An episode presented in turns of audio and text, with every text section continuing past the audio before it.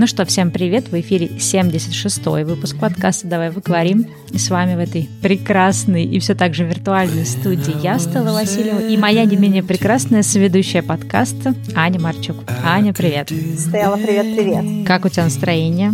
Рабочее? Я бодрая и весела, у меня прекрасное просто состояние за окном, потому что очень солнечно. Это тот редкий случай, когда мы записываем подкаст в мое утро. И э, это для меня странное новое ощущение, но это очень классное ощущение, потому что я могу пить кофе и есть вкусняшки, и смотреть, как за окном солнечно. Да, для меня это тоже новое состояние, потому что мы записываем этот подкаст в мои 12 часов ночи, и примерно где-то часа два назад я закончила работать, а работу начала примерно часов там 8 или 9 утра. И я подумала о том, что, пожалуй, тема сегодняшнего подкаста Открою вам секрет, тему подкаста сегодня предложила Аня. Я долго от нее отбивалась, потому что я говорила о том, что в текущие какие-то времена никому тема трудоголизма не интересна. Но когда я поймалась на том, что я почему-то два часа назад закончила так работать в 10 вечера, я поняла, что да, трудоголики — это люди какие-то такие вот неизменяемые, и в любой непонятной ситуации они выбирают трудоголизм. Да. Ну, расскажи нам, Аня, почему ты хотела очень сильно поговорить на эту тему? Я вижу, что очень много моих э, друзей постоянно мучаются тем, что они не могут выбрать какую-то другую часть своей жизни. То есть все говорят, вот сейчас что-то пройдет, какой-то проект завершится, и вот тогда я пойду жить своей жизнью. Вот сейчас э, нужно подбить все бюджеты, и тогда я буду жить своей жизнью. Вот я так хочу записаться с, не знаю, 2002 года, заниматься каким-то спортом, но вот еще чуть-чуть, и я буду жить своей жизнью. И мне кажется, что трудоголизм — это какая-то такая вещь, которая никуда от нас не уходит, и никакие проекты никогда не закончатся, и никакие бизнес-цели никогда не закончатся. И очень редко, когда человек, который выбирает быть трудоголиком, в ситуации, когда вдруг резко стало меньше работы, вдруг перестает быть трудоголиком. И сейчас, э, в, во время, когда много людей начали работать на удаленке и из дома, вот в последние 2-3 недели это стало очень наглядно, потому что нам в ленту провалились и в Фейсбуке, и в Инстаграме очень много постов от друзей и знакомых э, приблизительно такого содержания. Это ужас, ужас. Теперь я работаю из дома. Э, весь мой день я хожу в пижаме, я не мою голову, я не выхожу из дома, я сижу просто круглосуточно ем, и мне кажется, что э, я выйду через две недели в два раза тяжелее, чем я был или была раньше. Моя работа теперь круглосуточная, потому что теперь все на удаленке, и у нас бесконечные онлайн э, созвоны, и встречи не заканчиваются, созвоны не заканчиваются, работа не заканчивается. А есть еще люди, у которых есть дети, и которые не могут могут параллельно жонглировать э, рабочими личными вопросами. И, в общем, стало понятно, что даже когда офис тебя отпускает работать из дома, когда вроде как есть возможность немножечко перераспределить э, как-то свою жизнь, все равно люди, которые привыкли работать много, они работают много даже из дома. Сейчас, когда следующая неделя объявлена нерабочей, э, вот эта неделя, да, вот мы в понедельник публикуем, эта неделя объявлена официально нерабочей с сохранением зарплаты, то, что выглядит вот сегодня пятница, 27 марта мы записываем выпуск. В реальной жизни это то, что люди узнали в среду, что в следующей неделе объявлено нерабочей, и поэтому теперь в оставшиеся два дня недели все пытаются впихнуть работу этой и следующей недели.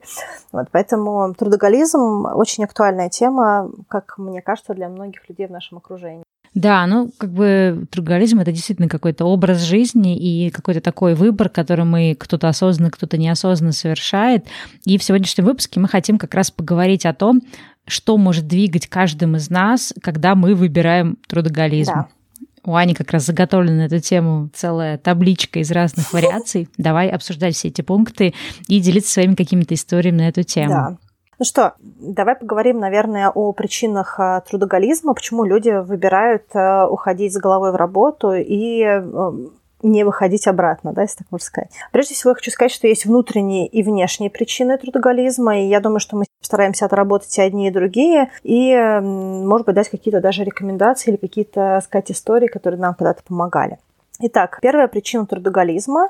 Давай пойдем э, от яйца, как говорится, об ова, да, то есть начнем сначала. Причина трудоголизма заключается в том, что когда-то давно вы были очень любопытным человеком, которым было очень интересно узнать что-то про вашу новую профессию, вы пришли в новую компанию, учась в институте, либо только закончив институт. И вам было безумно интересно, вы готовы были работать круглосуточно просто потому, что вам все очень нравилось.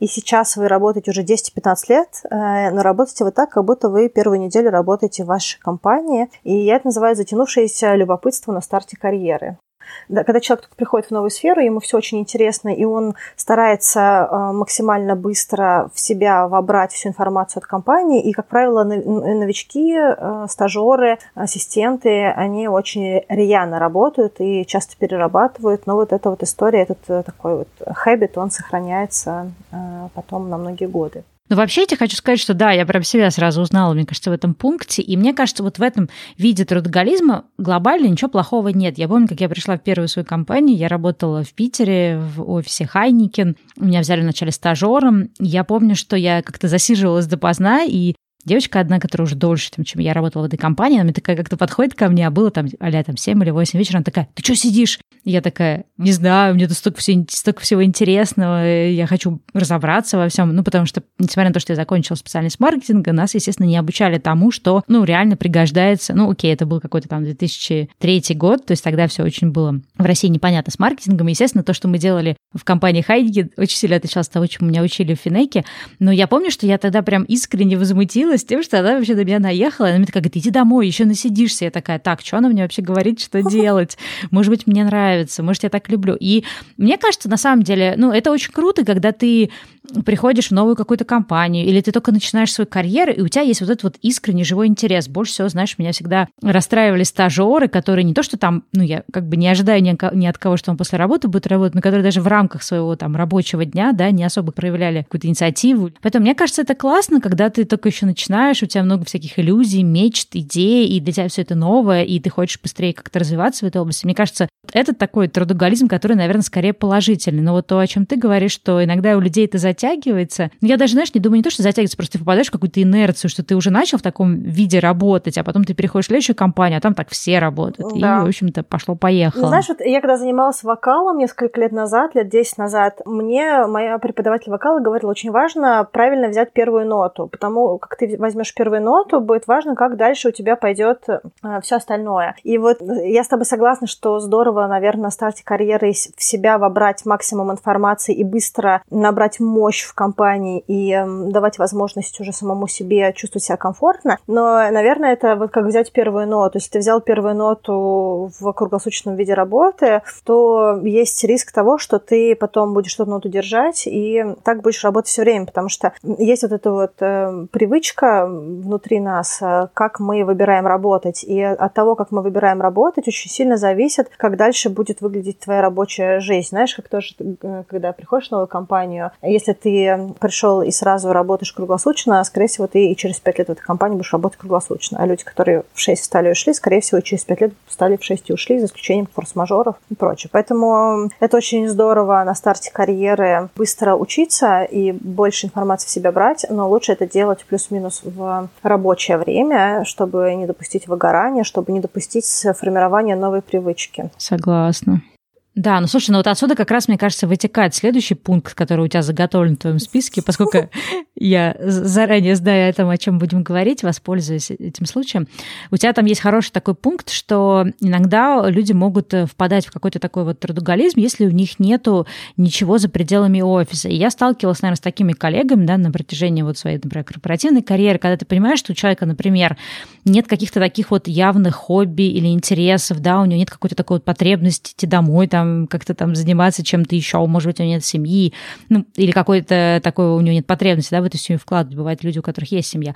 И тогда, в принципе, они как бы для них работа это все. И они, например, могут трудоголить, да, и там оставаться допоздна или перерабатывать, и работать больше, чем то количество часов, которые они вообще должны работать по контракту, просто потому что вот, ну, это их жизнь, и таких людей тоже очень много. Ну да, такое бывает, когда у тебя по-хорошему не сложившаяся личная жизнь за пределами офиса, э, либо нет каких-то хобби и увлечений, либо когда не хочется идти домой, потому что там холодно и одиноко, и не с кем поговорить, и какие-то грустные мысли тоже приходят. Э, либо, наоборот, не сложившаяся жизнь в браке, когда не хочется идти домой, чтобы видеть своего мужа или свою жену, mm-hmm. и хочется как можно дольше провести время на работе, э, прийти домой, фактически уснуть, утром проснуться, переодеться и поехать снова на работу. Иногда бывает также, что у человека какая-то, допустим, эмоциональная трагедия, и тогда у него происходит такой escape в работу, да, потому что очень много чувств, чувств, которые дают очень много боли, на эту боль идти очень сложно, поэтому выбирается более простой способ э, уходить в работу, работать круглосуточно. В такой момент блокируются все эмоции. Они, конечно, в этот момент не проживаются. То есть, по-хорошему, они просто э, деревенеют и никуда не уходят из твоей жизни, но при этом они дают возможность, в принципе, по этой жизни идти. И тут еще есть социальный тоже фактор, потому что нам часто говорят, если ты проходишь какой-то плохой период, ну ничего страшного, иди поработай. Или там, ну, там, с кем-нибудь разошелся, ну и поделать какие-то дела, проекты. Ну, как будто бы сразу это вот все это же решает. Ну, для кого-то, может быть, э, это такой тоже вот естественный путь, потому что э, я вот тоже помню такой хороший хороший, не очень хороший, не знаю, период своей жизни, когда вначале вот я только начинала работать, соответственно, в какой-то корпоративной среде, мне это все нравилось, я как бы добровольно, да, оставалась допоздна. А потом как бы в какой-то момент у тебя уже наступает э, пресыщение всей этой новизной, и тебе уже хочется своей какой-то жизни, своих каких-то хобби, увлечений, и уже ты начинаешь напрягаться из-за того, что зачастую ты, например, ты вынужден, да, остаться, то есть ты вынужден быть трудоголиком даже в те каких-то ситуациях, которых ты не хочешь. И я помню, что в какой-то момент ты отказываешься от каких-то хобби, потому что ты не успеваешь ходить на какие-то там, ну, сколько тебе нужно несколько раз в неделю ходить на какой-то какой-то кружок, секцию, спорт, еще что-то, да, чтобы там развиваться, ты от них отказываешься. И вот мне кажется, что в какой-то момент ты можешь, в принципе, так, может так получиться, что у тебя так много работы, что ты стал тем человеком, у которого, в принципе, нет вообще никакого свободного времени, да, то есть какой-то замкнутый круг, у тебя нет свободного времени, поэтому у тебя нет потребности его закрывать. Соответственно, поскольку как бы ты его ничем не закрываешь, ты в какой-то момент отдаляешься от всех каких-то своих потенциальных там интересов, мечт, хобби и прочего-прочего. И вот мне кажется, знаешь, э, момент вот истины в каком-то смысле произошел для тех, например, людей, которые ушли, я не знаю, как вот да, в Москве, там в Питере или в России вообще с этим, ну, то есть там в Европе, да, в Америке еще где-то, кто ушел в вынужденный отпуск, то есть, да, он как бы не может работать. Я замечаю по некоторым людям, да, что им очень тяжело, потому что они реально не могут себя найти в этом. И для меня, например, необходимость не бывать на публике и больше, ну, там, больше быть дома, работать из дома, она не является какой-то такой проблемной, потому что я уже за столько лет уже привыкла сама себя развлекать. А вот мне кажется, для людей, для которых работа является всем, если вдруг, не дай бог, они теряют эту работу или какая-то происходит ситуация, да, или они... Почему такие люди тоже в отпуск не любят ходить, потому что они реально не знают, чем себя занять. И это, наверное, тоже, ну, в каком-то смысле грустно, когда работа становится для тебя всем, и ты, ну, как бы уже по-другому просто не можешь жить.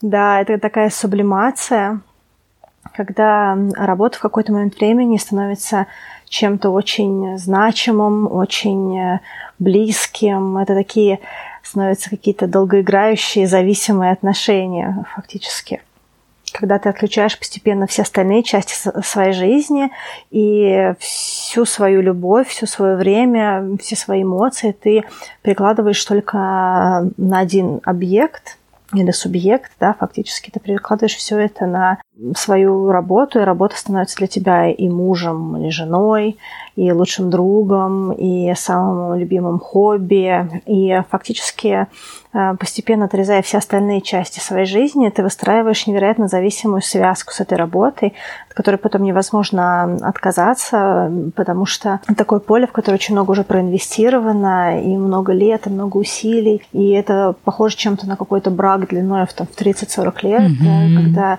ты просто понимаешь, что продолжать проще, чем не продолжать. Но ну, давай поговорим про еще один повод, почему люди становятся трудоголиками. Это гордость за то, что ты работаешь много. Люди иногда так транслируют, что они трудоголики, как будто они говорят, что они э, суперлюди, такой супермен, сверхчеловек. Но по факту за этим стоит э, потребность собственной значимости. То, что я работаю круглосуточно, значит, это кому-то нужно, значит, я востребован и я ценен для кого-то или для чего-то. И трудоголик очень часто можно слышать такую фразу «если хочешь сделать хорошо, сделай это сам». Или «если не я, то никто». Или «ну вот, опять за всеми нужно переделывать». Если вы тот человек, который говорит эти фразы, то подумайте, скорее всего, вы зациклили всю работу на себе. Это может происходить э, сознательно, это может происходить также бессознательно. Если вокруг вас нет людей, которые могут сделать эту работу хорошо, то тут либо вы наняли не тех людей, либо вы не умеете коммуницировать с другими людьми, э, либо вы обманываете себя, считая, что никто, кроме вас, не способен делать эту работу. Скорее всего, если люди находятся на какой-то позиции, значит, они могут делать эту работу, если им правильно поставить задачу, правильно скоммуницировать, дать какие-то адекватные сроки для выполнения этой работы. Да, может кто-то быть один-два человека в вашей команде или вокруг вас, которые действительно не тянут. Никто не отменял неудачного хантинга, э, но статистически невозможно, чтобы все вокруг делали работу нехорошо. Конечно, можно предположить, что вы работаете просто совсем не в том месте, и тогда нужно просто что-то менять и менять быстро, уходить на другое место где вы работаете в каком-то адекватном коллективе, соответствующем вашему уровню, вашим стандартам или чему-то еще, а не перерабатывать в коллективе, который вы не цените, не уважаете, не считаете равным себе. Но, скорее всего, если человек говорит такие вещи, ему очень важно быть значимым где-то, и, возможно, он не может получить эту значимость нигде еще, но может получить ее на работе так как когда ты даешь результат, ты получаешь за это вознаграждение, либо словесное, ну, понятно, материальное, если это работа. И чем больше человек работает, тем больше у него ощущение, что он выносит практически всю компанию на своих плечах. А если есть такое ощущение значимости, то от него очень сложно отказаться, так как в своих глазах человек резко начнет чувствовать себя менее значимым, а это такая очень тяжелая пилюля, э, резко начать считать себя менее значимым.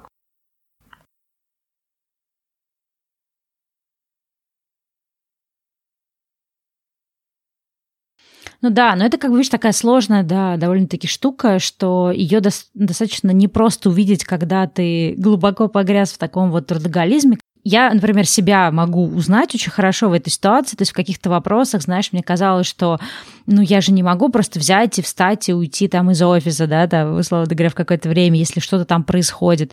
И на меня, для меня, кстати, очень сильно поменялась ситуация, то есть на меня там, я помню, мы работали, у нас очень много всяких было проектов, гораздо больше, чем можно было вообще реально сделать, ну, вот в то время, да, которое отведено тебе для работы. Я помню, как сильно я всегда думала, что нет, ну я же не могу не взять проект, я же не могу как бы, ну, отказаться от чего-то, да.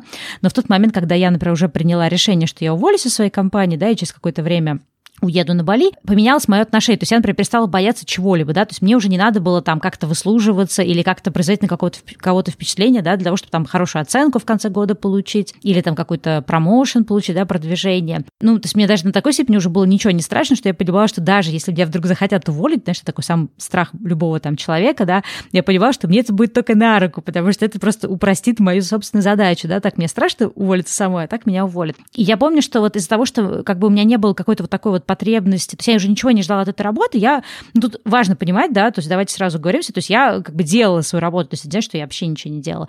Но у меня не было задачи работать больше количество часов, чем, ну, как бы написано в моем трудовом договоре. И я помню, когда мы сидели на каких-то, знаешь, общих рабочих летучках, и начальница распределяла нам какую-то работу, и она такая говорила, так, вот такой-то проект, кто возьмет? Я просто сидела, молчала. Я понимала, что ты вообще-то, вообще-то все это время я как бы трудоголила, бралась там да, за какие-то инициативы, бралась что-то на себя, потому что мне казалось, что у меня нет выбора не брать это. А потом оказалось, что если просто сидеть молчать, или когда тебе что-то предлагают говорить, ну, у меня уже достаточно сейчас проектов, я бы хотела вот эти проекты завершить, потом, да, брать какой-то новый проект.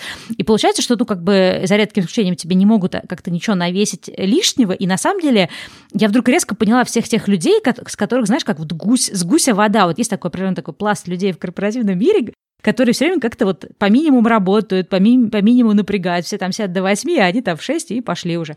И я поняла, что это на самом деле реально выбор твой. То есть ты можешь поставить так ситуацию, я уверена, что нас слушают люди, говорят такие, нет, ну не во всех компаниях это возможно, не во всех сферах, во всех. Я тоже раньше думала, что не во всех, но когда тебе уже становится ничего не важно, ты вдруг видишь, что может быть по-другому. И вот это тоже про то, что трудоголизм — это определенный выбор. Это неплохой выбор, если это прям осознанный выбор, ты понимаешь, зачем это тебе, или если это какой-то временный трудоголизм, да, ты, например, пытаешься там, не знаю, заработать деньги или решить какую-то там свою карьерную задачу или еще что-то.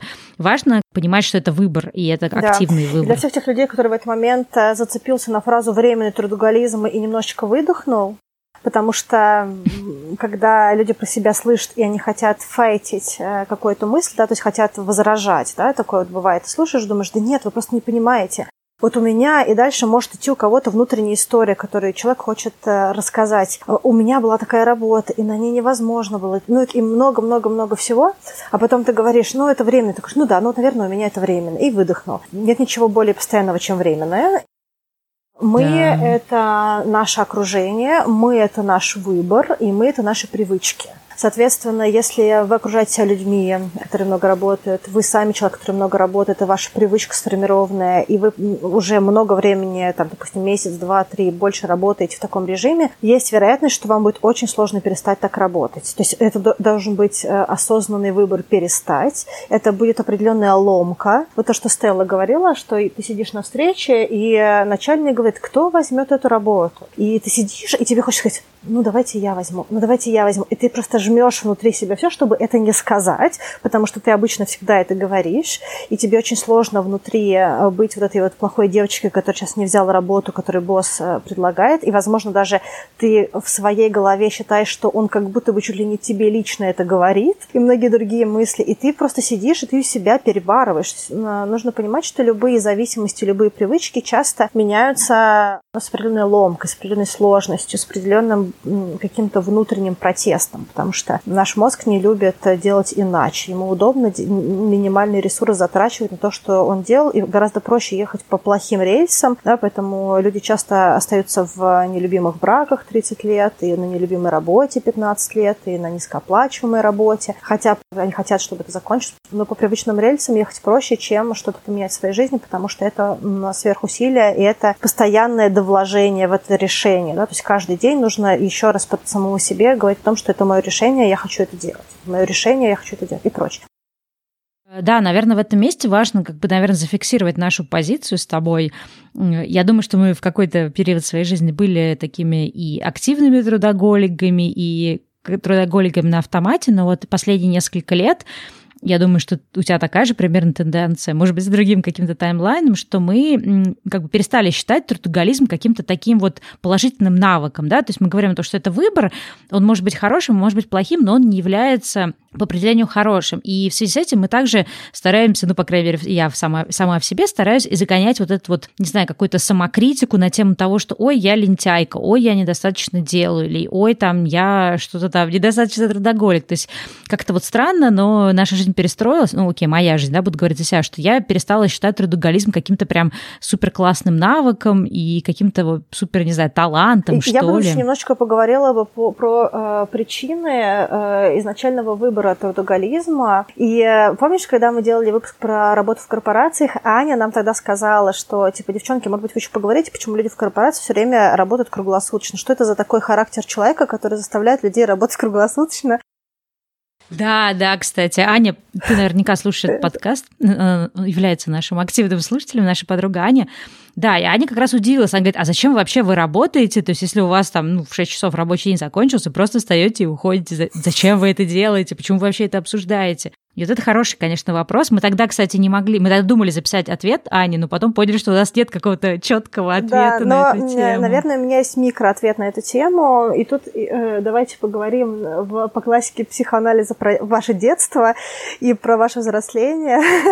Я думаю, что да, хэштег «Вернемся в детство. Да, психоанализ». Я думаю, что частично это связано с тем, что э, люди, которые в более позднем возрасте э, находят себя в состоянии работы круглосуточно, это э, те люди, которые на протяжении периода взросления испытывали разные эмоции, связанные с достаточно сложным воспитанием, может быть, с требовательными родителями или требовательным значимым взрослым, допустим, бабушки или учительницы. А также им читали а также им читали сказки в духе того, что не, не как-то без труда не вытащишь рыбку без, без труда, труда да. Там, что, ну, то есть, как вот эта идея закладывалась, что не может быть просто так, да, все, нужно работать. Да, что счастье нужно заслужить и прочие вещи. И э, если вас воспитывали на чувстве вины, а, в общем-то, большинство советских детей воспитывали на чувстве вины, э, это может быть какой-то тритмент, когда родители просто разворачиваются и говорят, делай как хочешь, и ты просто остаешься в комнате, ты понимаешь, что ты не можешь делать как хочешь, потому что тебе не предложили делать как хочешь. Тебе сказали, что то, что ты хочешь делать, не окей. И какие-то другие вещи. И если вы э, внутри э, имеете это чувство вины, или если, возможно, вас очень часто критиковали, может быть, э, какие-то были там сложности с коммуникацией со сверстниками в школе или где-то еще, и вы чувствовали себя изгоем, таким мисфитом, или почему-то над вами как-то кто-то выбирал смеяться, какой-то был такой сложный диалог с кем-то, вы чувствовали свои поражения, либо профиль людей, которые всегда хотели быть хорошими девочками, хорошими мальчиками, да, то есть которые очень хотели заслужить внимание и любовь родителей, поэтому они старались сделать все на 5 с плюсом. И, может быть, даже есть какая-то дополнительная тревожность в этом достижении своей вот этой вот хорошести, да, может быть, нервозность вот в том, что обязательно нужно пятерку получить по истории или по математике. И вот и если не получил пятерку, то плачешь в коридоре, упиваешься слезами, потому что как-то с этой потом четверкой с плюсом пойдешь э, домой, это же такой позор. Вот если все эти вещи у вас, у вас были на этапе взросления, с высокой вероятностью вы сейчас человек, который работает круглосуточно и делает работу за десятерых. Мне там один друг сказал в какой-то момент времени, что я ушел с работы, и на мое место наняли трех человек. Ну, то есть... Э, и если, если что-то из этого вас отзывается, то, скорее всего, ваша причина трудоголизма, ваши 25 плюс, 30 плюс, 40 э, минус, 40 плюс, заключается в том, что это какая-то очень привычная для вас территория. Возможно, вы можете сами ее проработать, э, почитав какие-то классные книжки или пройдя на какие-то курсы. Либо, возможно, вам нужно нанять коуча или терапевта. Терапевта, в смысле, как-то говорится, психотерапевт. Ну да, терапевт. Ну, в общем, короче, Аня, ты навела прям какой-то этот мрачный немножко тон на наш подкаст. Но на самом деле я согласна с тобой. И я бы, наверное, тоже такое, ну, э, какие-то пункты добавила, что Опять же, даже когда нам кажется, что как-то мы осознанно выбираем трудоголизм, или нам все еще кажется, что, ну вот, девочки в подкасте не правы, скорее всего, трудоголизм это плохо, не исключено, что когда-нибудь вы тоже придете к моменту, когда вы переоцените. Наверное, это. на время уйдем от э, психоанализа и э, вашего детства. И я думаю, что еще одна причина трудоголизма это чрезмерный оптимизм с точки зрения времени когда расставляются задачи либо вами самими, либо вашим руководителем, либо какими-то другими функциями, вам кажется, что какая-то работа может быть сделана, к примеру, за 30 минут, а на самом деле она занимает 3,5 часа. Когда вы принимаете эту работу, вам кажется, о, нормально, как раз утром приду, быстренько сделаю, потом сяду почту разбирать или что-то еще. А оказывается, что вы начали ее делать, и вы до обеда не закончили, и после обеда продолжаете. И если человеку не свойственно каким-то образом а, замерять время своей работы, либо нет вот этого постанализа, а иногда, когда человек трудоголик, у него нет времени на лишнюю работу, да, то есть так обычно говорится, или вот у меня нет на это все времени, мне сейчас нужно делать работу, у меня нет времени сесть и подумать, потому что там работа не ждет. И сесть э, и сделать пост-анализ своей деятельности и подумать, почему у меня стояло всего три вещи на сегодняшний день, а сейчас 23.30 я все еще их делаю, и вот в этот момент остановиться это делать и сесть, э, сделать пост-анализ своего сегодняшнего дня и подумать, так, я вот начал эту работу, я не прерывался, я толком даже не ходил в туалет. То есть, скорее всего, такую работу я не делаю за полчаса. Мне нужно больше, сильно больше времени. Если у вас постепенно начнет происходить этот пост-анализ, и вы будете включаться для того, чтобы оценить, сколько времени вам для что требуется, вам будет проще планировать будущий загруз. И, скорее всего, вам не придется перерабатывать, потому что вы будете знать, что эта работа у вас занимает столько времени. И неважно, кто что другой говорит, потому что иногда другие люди говорят, да ладно, что там эта работа 15 минут занимает. И вам кажется, блин, ну как-то сейчас вот неудобно сказать, что у меня она занимает 3,5 часа. Но вам не стоит заморачиваться на тему этого неудобства. Потому что люди, которые не засекают время и не ведут бюджет финансовый, никогда не знают, сколько по факту они а, потратили. Я очень хорошо это заметила, когда жила в Австралии, когда я говорила, сколько вы тратите в месяц? И люди говорили, ну, мы тратим полторы-две тысячи долларов. Я говорю, как? У меня минимум две с половиной выходит. А потом я поняла, как. Они просто не ведут бюджет. И они запоминают большие траты, а все остальное они экстраполируют. Ну, то есть, ну, мне кажется, что я в магазине оставляю 20 долларов, я там хожу в магазин, типа, 10 раз за месяц, поэтому, скорее всего, 200 долларов. А по факту они тратят еще на мороженку, на пироженку, на кофе, на этот снэк, на тот снэк. Пока ты не ведешь бюджет, ты не знаешь, сколько ты тратишь. Пока ты не засекаешь время своей работы, ты не знаешь, сколько ты тратишь время на работу. Поэтому вот это вот психологическое 15 минут, если другой человек говорит, да ладно, это 15 минут, ты скажешь, слушай, ну, мне это занимает 3 часа, плюс-минус, если я, э, если все у меня быстро будет два с половиной. Если ты знаешь человека, кто это делает за 15 минут, я тебе рекомендую эту работу дать тому, кто готов сделать ее за 15 минут. Да, тут мы как раз, кстати, с тобой приходим э, вот в новый вообще параметр того, почему люди бывают трудоголиками. У меня еще, кстати, есть тоже к психологическому пункту, но я думаю, что потом еще вернемся к этому. Так вот, мне кажется, что часто проблема трудоголизма, ну, я точно знаю, что вот во мне она есть, э, ну, во-первых, то, что ты сказала, да, там, про там, плохая организованность работы, это однозначно тоже есть, то есть можно быть трудоголиком просто потому, что у тебя не оптимизирована работа, но большая проблема в том, что мы не умеем говорить «нет». То есть э, вот у меня как раз сегодня была ситуация, да, что я там монтировала, монтировала, там, занималась какими-то подкастами, ну, там, клиентскими, и в какой-то момент э, там, накосячили на другой стороне, и я понимаю, что, ой, ну надо же решить, ну им же надо сегодня, они же хотели, чтобы это сегодня все вышло. А потом я понимаю, что, ну как бы они сами накосячили, они сами не сделали все, ну вот в тот момент, когда это надо было сделать нормально, ну, мне сложно сказать нет, да, люди такие, ой, ну, может, ты там все-таки еще поделаешь, да, Получается, что, э, ну, мне вроде бы как бы неудобно перед этими людьми, мне вроде хочется, опять же, вот, да, чего мне хочется? Мне хочется быть таким классным человеком, который пришел, разрулил все их э, проблемы, и ничего страшного, что я сегодня, условно говоря, там рано утром села за, работу, за работу, и в 8 вечера, а я все еще даже не вставала толком там, не, не из-за своей, своей рабочей комнаты не выходила. Но, э, в принципе, да, я могу им сказать, что, ребят, у нас была с вами договоренность на первой половине дня, как бы первая половина дня прошла, все, как бы, да, я занимаюсь другими какими-то вещами, или у меня там какие-то личные личные, бытовые, семейные дела. Но мне не хочется говорить нет, потому что это какая-то такая ситуация, где мне придется их расстроить, да, о том, что я не смогу это там с ними дальше продолжать работу вести.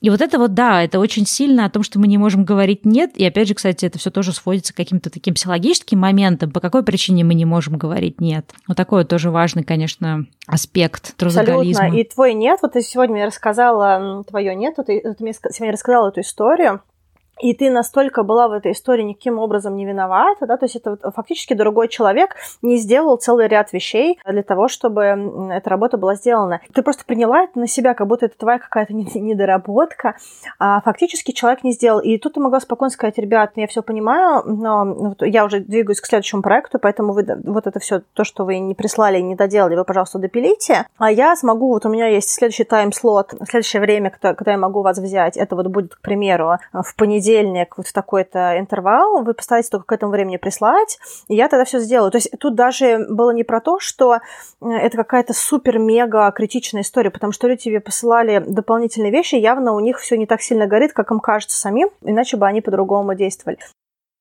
Ну да, судя по тому, что мне час назад прислали, что они все там решили поменять, э, несмотря на то, что дедлайн да. был сегодня, возможно, все действительно не так сильно Тут очень горело. важно уважать э, вот свою границу какую-то, свое какое-то время, потому что ты со своей работы, да. со своей стороны все сделала, а, а они где-то не, до, не, не доделиверили, не, не допринесли, и сейчас они тебе даже под шумок того, что вы все равно переделываете, видишь, тебе докинули еще новых вещей. И я думаю, что тут очень важно не быть вот этим вечно хорошим человеком, который старается, но им же нужно нужно срочно, поэтому я сейчас порвусь на британский флаг, но сделаю срочно. Да. А немножечко больше про себя думать о том, что да, а, я сделаю все возможное, чтобы они получили это максимально срочно, но я не подвину всю свою жизнь, чтобы они сделали это, получили это максимально срочно. И когда ты вот так себя ставишь, другой человек тоже, мне кажется, мобилизуется, потому что мы все люди, и нам всем иногда кажется, что ну раз человек вечно доступен, и раз человек вечно свободен и может это принять, ну значит, как бы я в безопасности, поэтому я могу могу не сильно сейчас париться о том, чтобы человеку этому прислать все прямо на 5 с плюсом, потому что ну, он всегда доступен, он всегда доделает. Да, то есть это вот как бы палка о двух концах. Если мы так себя ставим, мы, мы человека второго тоже расслабляем, и он дает э, на 3 с минусом, знаешь, что он всегда может дослать. Тут у меня две, кстати, по ходу, пока ты э, договаривала, две мысли родилось. В тот момент, когда я тебя пыталась перебить, у меня была мысль о том, что вот есть э, такая вот терминология, да, там из психологии, еще где-то называется people pleasers, то есть люди, которые пытаются удовлетворить других людей, понравиться. То есть им очень важно, знаешь, я в свое время это называла там синдром отличника, да, то есть человек, которому важно все время получать хорошую оценку, чтобы их работа всегда была классно сделана. И вот для меня, да, было важно, потому что у нас была определенная договоренность, и по моим оценкам все должно было быть закончено сегодня, но появились новые факторы, да, не, не зависящие от меня, и поэтому все там отложилось. И, соответственно, я почему-то резко себя почувствовала некомфортно, потому что, ну, как вы, пацан сказал, да, пацан должен сделать. И на самом деле не так важно, да, сдержала ли я свое слово или нет, потому что со своей стороны как бы я обязательно сдержала. Но хочется, естественно, быть таким человеком, который вот как отличник получил пятерку, и хочется всякими способами избежать неотличной оценки, и поэтому начинаешь в том числе перерабатывать или там идти на какие-то жертвы, типа, а, ладно, ничего страшного, что уже три часа дня, я еще не завтракал, колокол, давайте я продолжу с вами там общаться и скайпиться и прочее.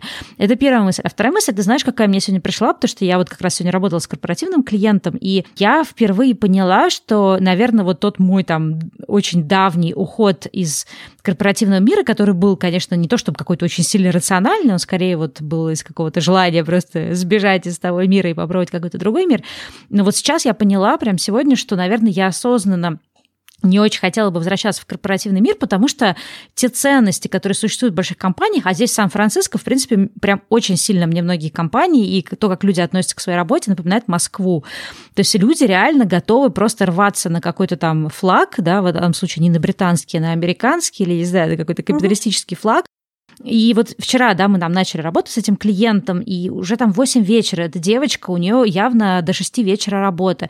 И она мне в 8 вечера пишет, а, а то, а все, какие-то детали. То есть она наверняка уже, как бы, да, должна была перейти, хотел сказать, пришла домой, но, скорее всего, она все это делает из дома. То есть она должна уже, да, как-то э, э, формально перейти уже в состояние, где она общается со своей семьей, не знаю, ужинает, смотрит сериалы там с мужем, с детьми и прочее. Она продолжает мне что-то писать. И я прям вспомнила себя, что я тоже была таким человеком, который в 8 вечера продолжает, да, какую-то там работу делать, какие-то рабочие имейлы проверять, в отпуске там рабочие имейлы проверять. И я, ну вот в силу там многих-многих лет, которые разделяют меня с корпоративным миром, я перестала так делать, то есть я стала очень четко прокладывать границы. Вот здесь работа, а вот здесь я вот уехала куда-то, я никакие рабочие там почты не проверяю, да, и там каким-то своим клиентам тоже, в общем-то, по возможности даю понять, что я не сижу там на, на почте, на мессенджерах, и я не буду отвечать на ваши там сообщения прям тут же единомент, единомоментно.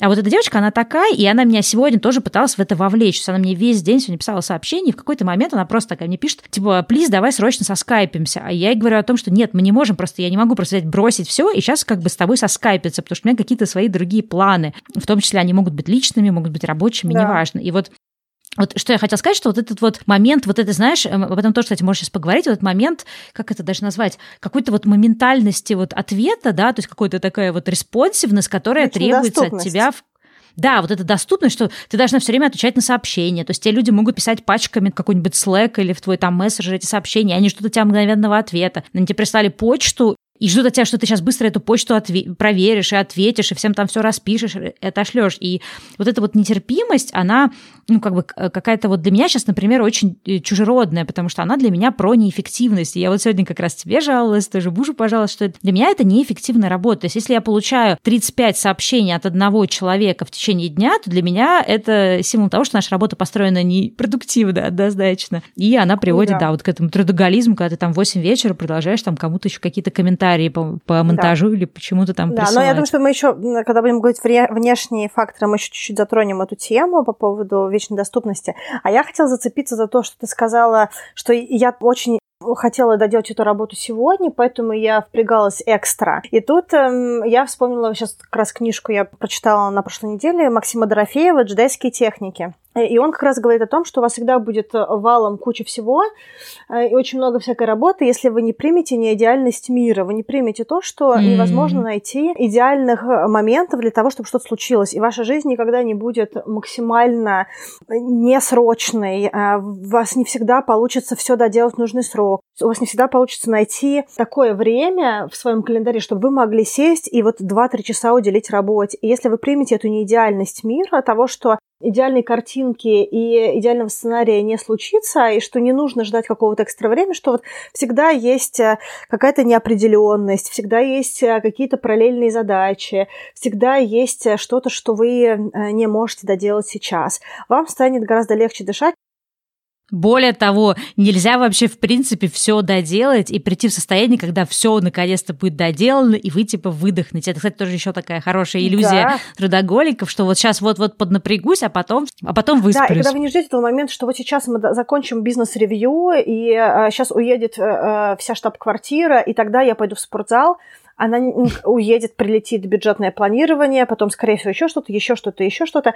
Никогда не будет идеального слота для того, чтобы а, встретиться с друзьями, сходить на свидание, сходить в спортзал, начать увлекаться новым хобби, записаться в новый кружок или на какие-то курсы пойти. Никогда не будет этого идеального слота. Если вы уже сейчас э, несколько лет работаете и работаете в таком режиме цейтнота, посмотрите на то, что ничего не изменилось. То есть просто вот на секундочку остановитесь и подумайте о том, что вы хотите хотите записаться mm-hmm. на эти курсы последние пять лет, или вы хотите сходить в этот спортзал, у вас, возможно, даже есть карточка. Я когда работала в корпорации, я несколько лет платила за, за спортзал, э, за который, который я посещала семь раз в год. А, а это были большие деньги.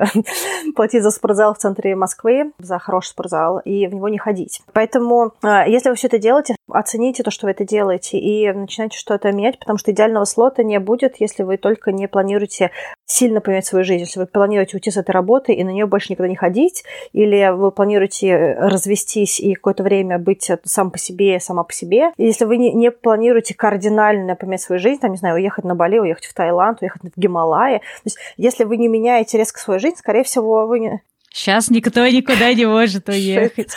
Да. К счастью, для корпоративного да, но, мира. Я, наверное, быстро, чтобы не засиживаться на внутренних факторах, скажу некоторые, которые не требуют дополнительного пояснения. Есть убеждение mm-hmm. того, что если не работать сверхурочно, невозможно построить карьеру, и это убеждение очень сильно мешает трудоголику.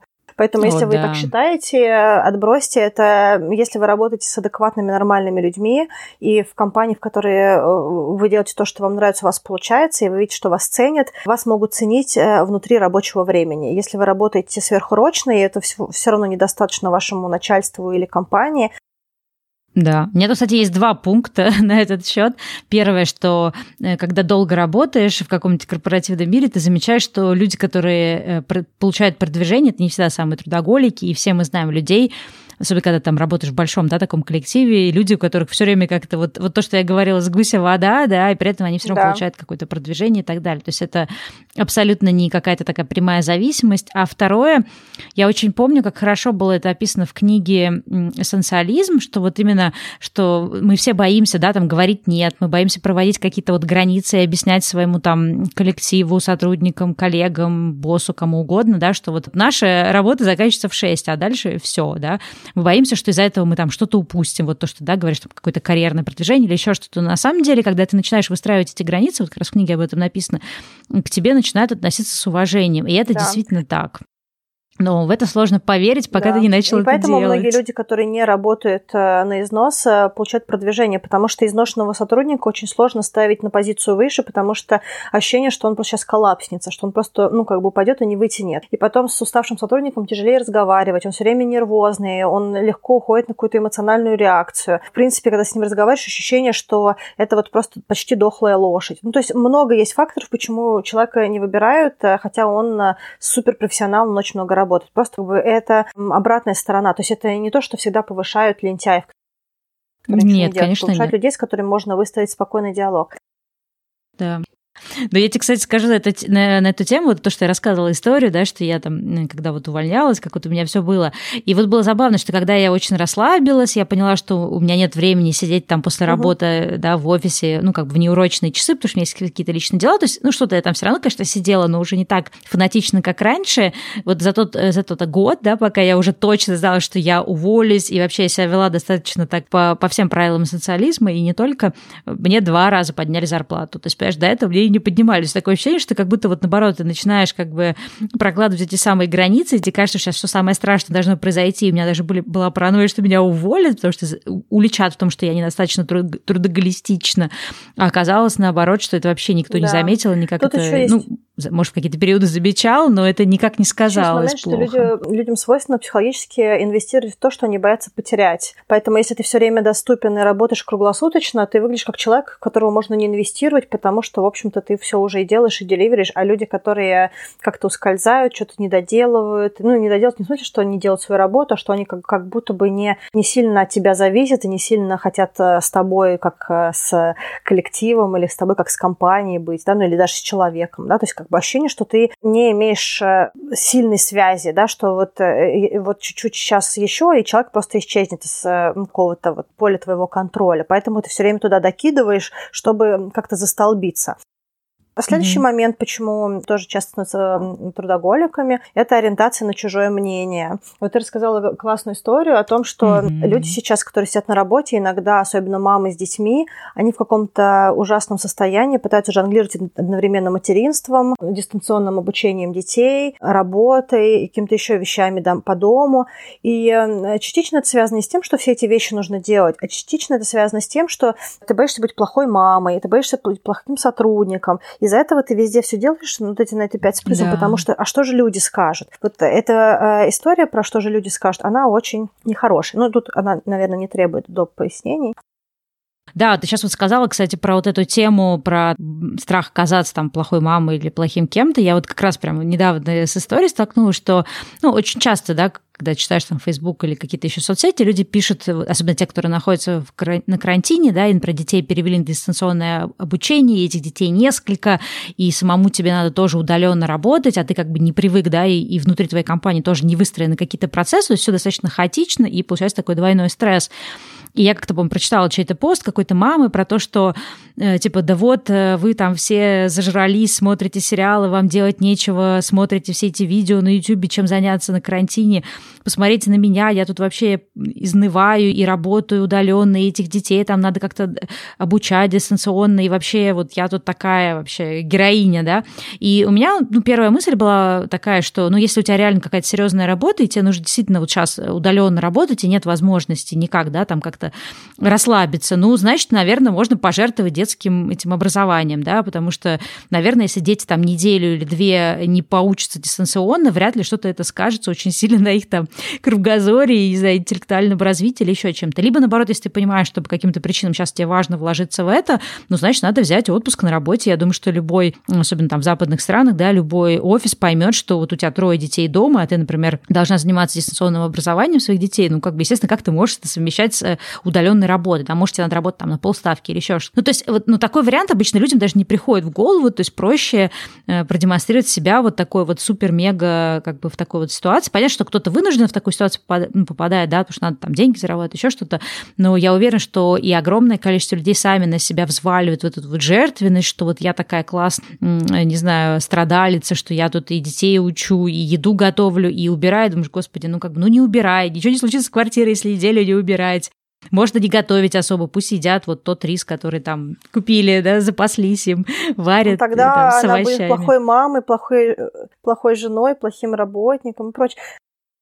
Да. Но мы зашли тут, наверное, на опасную территорию. Это как бы такой плохой пример. Он может быть безотносительно детей и там воспитания и прочее, а в принципе, да, что всегда может появиться вот это желание сказать, что вот я тут такая вся или такой, да, страдалец да. на баррикадах, но всегда можно, в общем-то, взять и самому прекратить эти страдания, если они выходят за пределы Хочу разумного. сказать, что есть видео Кристины Кузьмич, которое называется Priorities. Это мы приложим к, к выпуску, где она лежит в ванной, пьет вино и говорит, что сейчас э, трое моих детей э, где-то там что-то э, бегают, у меня не вытащена стирка и гора посуды, а я лежу в ванной и пью вино, потому что приоритеты. Мои дети получат больше от того, что у них будет здоровая ментально мама, чем от того, что у нас поглажено белье и вымыта посуда. Приложим видео на английском, но, возможно, вам оно понравится. А, и, может быть, немножечко тоже подрасслабит, особенно в, этом, в этой ситуации, которая сейчас немножечко все напряжены из-за того, что параллелят сразу несколько сфер жизни из дома. И еще одна а, история, почему люди становятся трудоголиками, это то, что людям нравятся острые ощущения. Острые ощущения, допустим, прыгнуть с парашютом а, или ехать на высокой скорости на велосипеде с горы или какой-нибудь экстремальный вид спорта. И туда же относится сделать работу в последний момент или впихнуть работу на 10 10 часов да. в 2 часа, да, такая пятилетка за 4 года. Это тоже все острые ощущения. Острые ощущения дают тебе чувство героизма. Если вы в себе находите э, периодически спасателя, рыцаря или героя, то, скорее всего, вы будете стремиться к этому острому ощущению, потому что у вас получилось вписать э, что-то, что вам кажется физически невозможно сделать, да, ну, там, не знаю, э, успеть э, за 15 минут прийти на встречу, если ехать полчаса, допустим, да, а вы смогли за 15 минут преодолеть просто вот э, как черный плащ фактически, как Супермен, долетели. Э, вот. Ну, то есть это такой, э, это очень манящая пилюля, да, вот это вот героизм очень манящая пилюля, поэтому если вы в себе это замечаете, скорее всего, это тоже может быть причина, почему вы а, перерабатываете эту потребность в острых ощущениях или в этом героизме. Да, мне кажется, это тоже идет вот в психологический тоже момент, что когда мы там, да, какие-то, ну, вот это синдром отличника и там желание быть каким-то классным, то есть, естественно, когда мы ставим себе какие-то высокие стандарты. Тут мы, кстати, тоже заходим на эту территорию. Помнишь, перфекционистов да. мы делали выпуски про людей, да, которые любят тоже себя покритиковать. То есть, естественно, когда мы стремимся к какому-то высокому недостижимому идеалу и постоянно к нему идем, то есть у нас какое-то вот есть ощущение, что мы молодцы, мы на верном пути. Даже если это там идеал из разряда работать, не знаю, по 15 часов и супер этим гордиться, на самом деле такой достаточно деструктивный идеал, но вот э, он действительно нам добавляет какой-то такой ценности, внутренней важности, какой-то такой вот, э, не знаю, реализованности и так далее. Но, конечно, очень хочется, чтобы люди все-таки реализовывались через другие какие-то вещи, да, через общение людьми, с людьми, через какие-то вот хобби, творческие проекты, какие-то дополнительные проекты на стороне, не связанные с офисом, потому что вот та, та реализация, она какая-то более здоровая, чем та, которая именно достигается через ну, трудоголизм. Да, нужно цифровать. Знаешь, вот это вот к вопросу о вот этом избитом слове осознанность,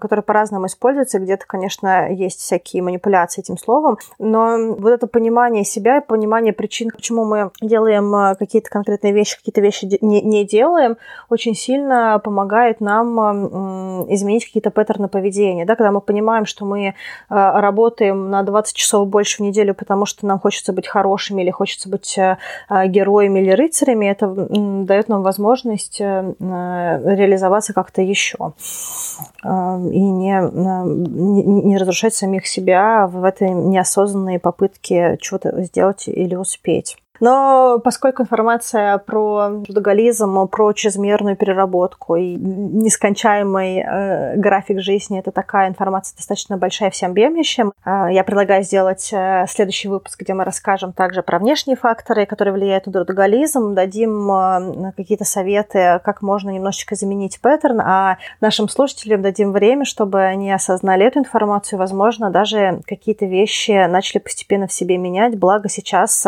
вот это вот э, кризисное немножечко состояние в обществе, она дает возможность пересобрать себя. Да? Вот прелесть того, что происходит в мире, заключается в том, что сейчас можно, увидя лавину, которая на нас идет, особенно те, кто не привыкли работать из дома, осознать новые вещи про себя и что-то сделать иначе или какие-то новые шаги предпринять для того, чтобы двигаться к новой реальности.